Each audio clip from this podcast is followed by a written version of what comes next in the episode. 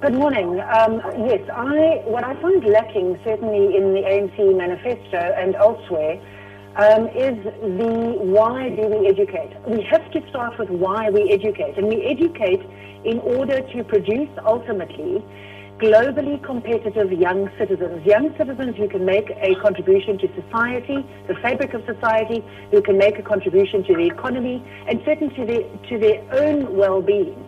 And working backwards from why we educate, we then have to look at how exactly do we educate, what do we teach, how do we teach it, etc. So all targets have to be set with learner outcomes in mind, and then accountability has to be absolutely pivotal within the education system as within any system. That is not the case at, at present. So when the minister, for instance, says let me just use one example. We must continue to focus on children with learning barriers.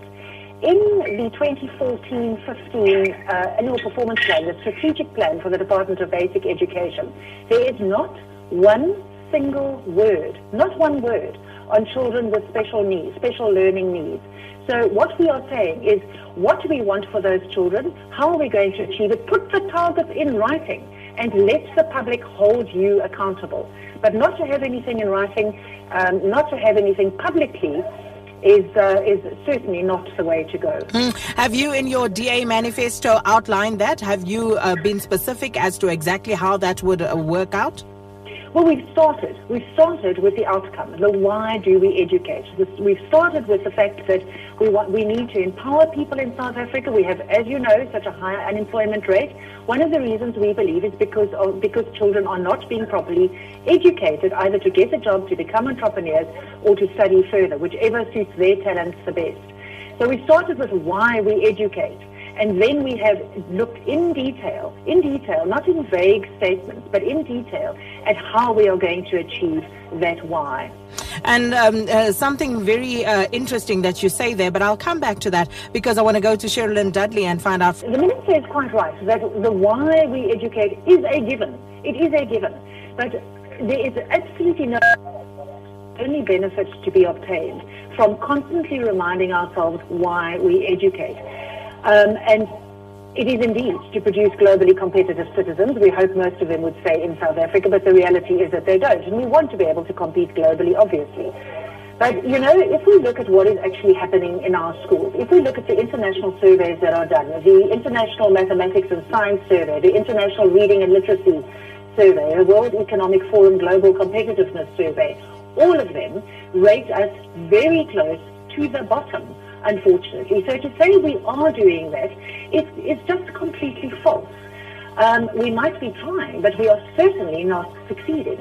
So there are, there are many things that need to be done far better than what they are being, do, being done right now. Cheryllyn Dudley is quite right, and we absolutely agree that that uh, teaching cannot only be the prerogative of the government. It must be what Helen Zille refers to as a whole of society approach everybody that is responsible for any aspect of the development of the child, or every NGO or government department must be involved. But one of the things that we that we are very concerned about is that there is very little accountability with respect to teaching and teachers' outcomes. We are not convinced that the higher education institutions are producing teachers who can actually teach well, and we are not convinced that teachers, even if they come out with a level of knowledge and a level of competency that allows them to teach now, the knowledge develops. Um, so over a period of years, that might need to be refreshed. At the moment, it is not happening to any uh, degree of uh, any any degree that we would be satisfied with. Mm. What what we say in our policy document is that teachers should actually have a license to teach, and that license should be renewed, should be renewed. At the moment, you register to teach, and that registration stays in place for the rest of your teaching life. That license should be renewed at least every three years. You should have to go through competency tests, diagnostic assessments of your knowledge of your subject, diagnostic assessments of your competence to teach. Mm.